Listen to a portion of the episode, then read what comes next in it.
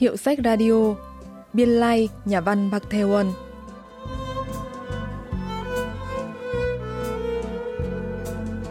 Bây giờ, để tôi kể cho các bạn nghe một câu chuyện. Nói vậy, hẳn nhiên các bạn sẽ vội nghĩ ngay rằng nó sẽ bắt đầu là Ngày xưa, ngày xưa, ở một vương quốc nọ, có một ông vua. Đúng không? Nhưng câu chuyện mà tôi kể dưới đây không phải là chuyện cổ tích, cũng không phải về một ông vua nào cả. Thế là chuyện gì? Nào, các bạn cũng đừng hỏi vậy, cứ yên lặng ngồi nghe thôi nhé. Chuyện biên lai của nhà văn Park Tae Won đăng trên tân báo Mail hàng ngày năm 1933, bắt đầu bằng lời kể của người dẫn chuyện.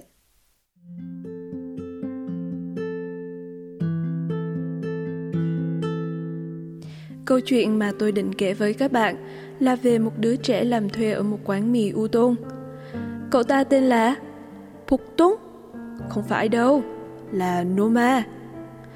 Noma năm nay tròn 15 tuổi, thấp bé hơn so với bạn bè cùng lứa. Cậu không còn cha mẹ, cũng không có nhà cửa. Vậy có họ hàng không? Có, đó là một ông chú làm ở xưởng sắt thép, nhưng tiền công cũng chưa đủ nuôi sống gia đình ông, thì làm sao có thể nuôi Noma ăn học đầy đủ được?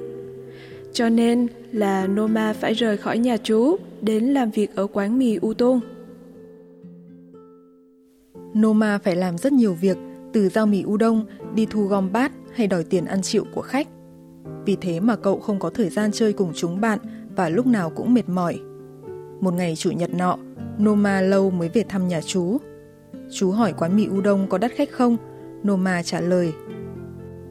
Chán lắm ạ, cái quán ở ngay đối diện ấy ạ. Nó bắt đầu bán mì udon từ tháng trước. Chủ quán đấy nhiều tiền hơn chủ của cháu. Quán cũng rộng hơn, lại có xe đạp nữa. Quán cháu làm sao đấu nổi. Noma than phiền quán mì udon ế ẩm vì bị quán mới cạnh tranh. Cậu cũng bị khất 2 tháng lương. Chú hứa sẽ gặp chủ quán mì để nói chuyện và ra khỏi nhà. Nhưng chú lại mang theo luôn cả cái ô của Noma. Chú cầm ô của cháu nên sẽ về sớm thôi. Cháu ăn cơm trưa ở đây rồi ngồi chờ thêm chút nữa. Cái ô đấy thực ra là của chủ quán mì udon nên Noma đành phải ở lại. Nhưng đến tối chú mới về, say khướt. Thấy Noma thì mắng sao cứ ngồi mãi ở đây mà không về. Noma nó có muốn ở đây hẳn đâu. Ông lấy cái ô của nó đến giờ mới trở về kia kìa. Tự ông gây chuyện xong lại còn trách thằng bé. Chú xấu hổ, chợt nhớ ra chuyện Noma kể hồi sáng và bảo đã nói chuyện với chủ quán mì u đông về việc nợ lương. Chú gặp ông chủ quán là quát liền. Ai đời lại bắt thằng nhỏ làm quần quật cả ngày đêm à, mà còn quỵt tiền của nó. Chú quát lớn lắm, còn định lôi ông ấy ra đồn cảnh sát luôn ấy. Trên đường trở lại quán, Noma cứ sợ vì chú mà nhỡ đâu chủ quán lại chút giận lên mình. Nhưng chủ không nói gì, chỉ sai Noma đi lấy tiền khách nợ. Noma lấy 10 hào ở cửa hàng bán mũ, 5 hào ở tiệm thuốc, tổng cộng được 15 hào. Chủ lấy tiền đó, trích ra 5 hào, sai Noma đi mua một bao thuốc Marco. Ông chủ đâu biết hút thuốc, chỉ ngồi thẫn thờ chờ Noma về để sai đi đòi tiền. Dù ông nợ hai tháng lương của mình, nhưng Noma cũng cảm thấy thật tội nghiệp cho ông chủ. Mấy ngày sau là sinh nhật của Noma, chú có nhắn Noma ghé qua nhà ăn sáng. Ngập ngừng mãi, Noma mới dám hỏi với chủ. À, hôm nay là sinh nhật của cháu nhỉ? Cháu mua cái gì mà ăn nhé? Chủ cho Noma một đồng bạc 50 hào. Noma biết hôm qua tiền lãi được 65 hào. Cậu thấy ngại ngùng khi nhận số tiền này. Mặc dù mình cũng đang bị khất gần 3 tháng lương. Nhưng chủ xua tay dục Noma đi mau.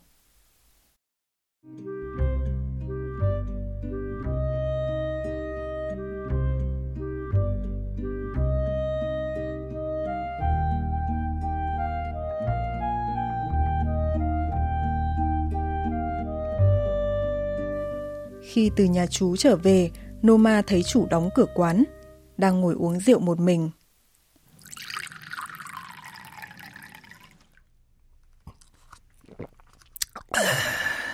Chủ quán biết là mình không thể duy trì tình trạng thua lỗ như thế này được mãi. Ông nhận ra là mình không đủ sức cạnh tranh với quán đối diện. Tiền thuê nhà ở Seoul vốn đắt đỏ, làm sao có thể trụ lại khi một ngày chỉ kiếm được 60-70 hào. Còn mở quán ngày nào thì lại lỗ thêm ngày đó. Chủ quán Sainoma đi mua thịt và nấu hai bát mì thịnh soạn.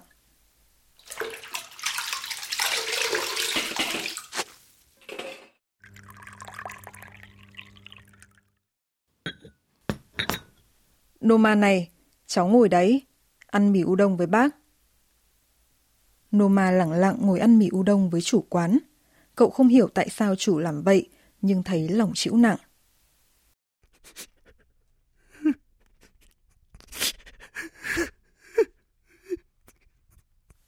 Ngoài tiếng húp mì sụp soạp, Noma còn nghe thấy có tiếng gì là lạ. Chú quán ăn chưa được nửa bát mì thì bật khóc rưng rức.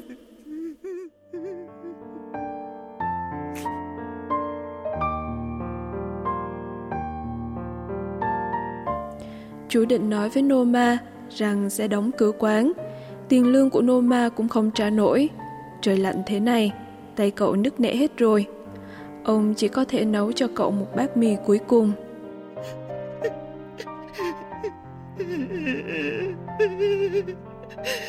Nghe những lời đó, Noma cũng buồn mà khóc tu tu theo chủ. Chủ không biết vay mượn ở đâu được 4 đồng, đặt trước mặt Noma. Noma à, ta đã cố gắng, là dù có đóng cửa quán, thì cũng bằng mọi giá trả đủ lương cho cháu vì cháu có còn ai nương tựa nữa đâu. Nhưng thực sự là ta cạn kiệt hết rồi. Tiền lương 3 tháng của cháu là 9 đồng. Nhưng ta chỉ còn 4 đồng thôi. Ta tính ra tổng cộng còn 18 đồng tiền nợ của khách. Tiền đó cứ khất lần khất lượt từ tháng này qua tháng khác. Nên đòi được một nửa cũng được khá khá. Ta trao quyền cho cháu. Cháu đòi được bao nhiêu thì dùng bấy nhiêu. Bên ngoài, tuyết đã bắt đầu rơi từng hạt. Quán mì mà Numa làm việc cuối cùng đã phải đóng cửa do không cạnh tranh được với quán mới đối diện. Bang Minho, giáo sư khoa ngữ văn trường Đại học Seoul chia sẻ.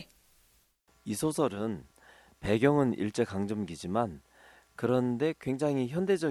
Chuyện lấy bối cảnh thời kỳ thực dân Nhật chiếm đóng bán đảo Hàn Quốc năm 1910-1945, nhưng bầu không khí rất hiện đại. Một quán mì udon mới được đầu tư nhiều tiền hơn, rộng lớn hơn. Vậy là quán mì udon cũ phải đóng cửa. Đây là cảnh mà chúng ta có thể nhìn thấy ở các thành phố hiện đại ngày nay. Chuyện này miêu tả rất trực quan cấu trúc xã hội. Khi một chuỗi quán cà phê nhượng quyền mới hay một trung tâm mua sắm mới lớn hơn mở ra, thì thấy những quán hay siêu thị nhỏ hơn sẽ không còn chỗ đứng.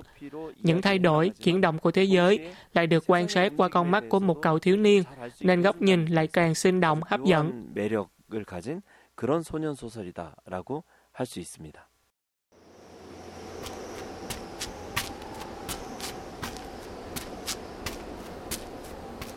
Vào những ngày cuối cùng của tháng 3, Noma tìm đến tiệm bán mũ Koryo để đòi tiền ăn chịu ở quán mì của ông ô.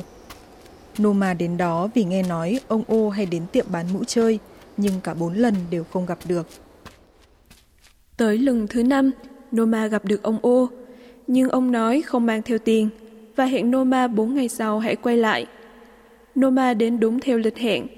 Lần này thấy không còn cớ nào để viện nữa, ông ô đòi viết biên lai mang đến.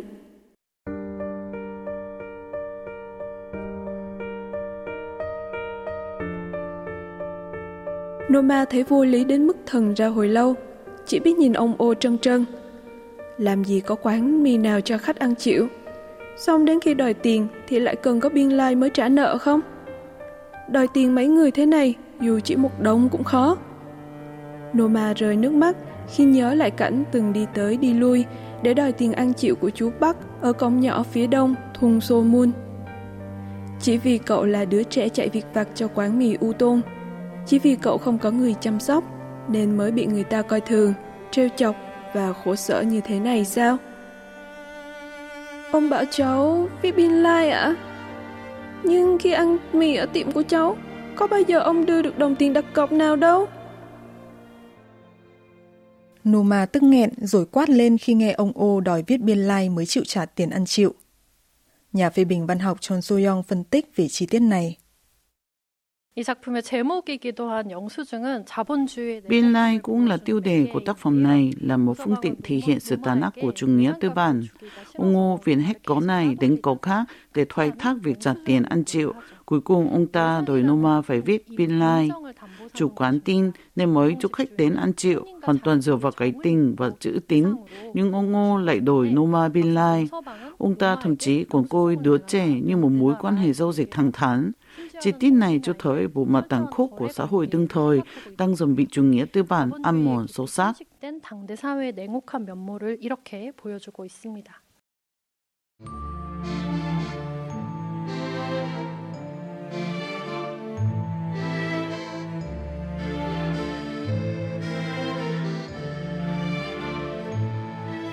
Trong túi Noma có tờ giấy xé từ quyển vở, trên đó có mấy dòng nguệch ngoạc. Biên lai, like, tổng số tiền 50 đồng. Noma mang giấy biên lai like đến tìm gặp ông ô lần thứ bảy. Nhân viên tiệm bán mũ biết rõ sự tình nên cho Noma ngồi cạnh bếp sưởi.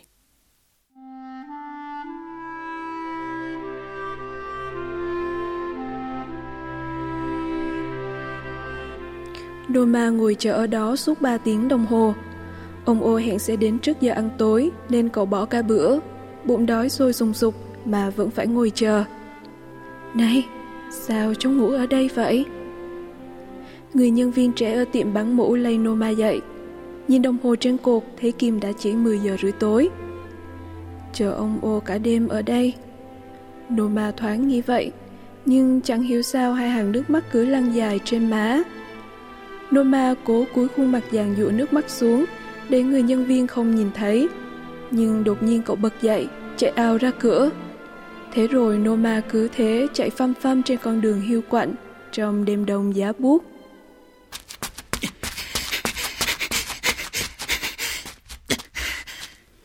Noma dừng lại dưới cột đèn đường. Chợt nhớ ra điều gì, cậu lôi tấm giấy biên lai ra.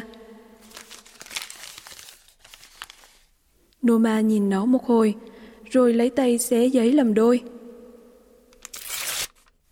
Đứng lặng một hồi, Noma lại khóc tu tu và bước thức thểu trên cỏ tối mịt mờ.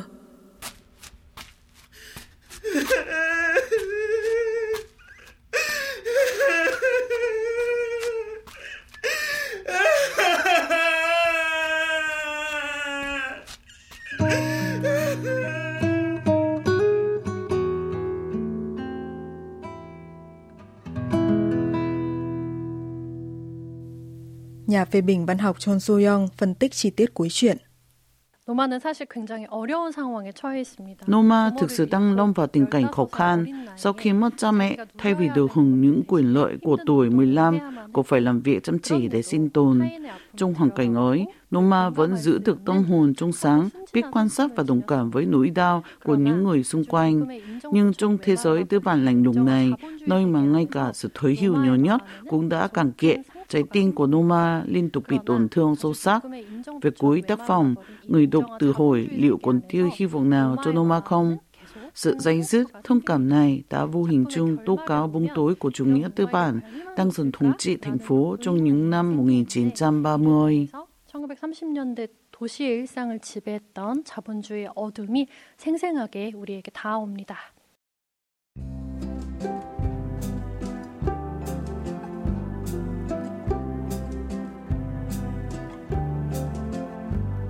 Các bạn vừa tìm hiểu chuyện ngắn Biên Lai của nhà văn Park Tae-won. Chuyên mục Hiệu sách Radio xin kết thúc tại đây. Xin hẹn gặp lại các bạn vào thứ ba tuần sau.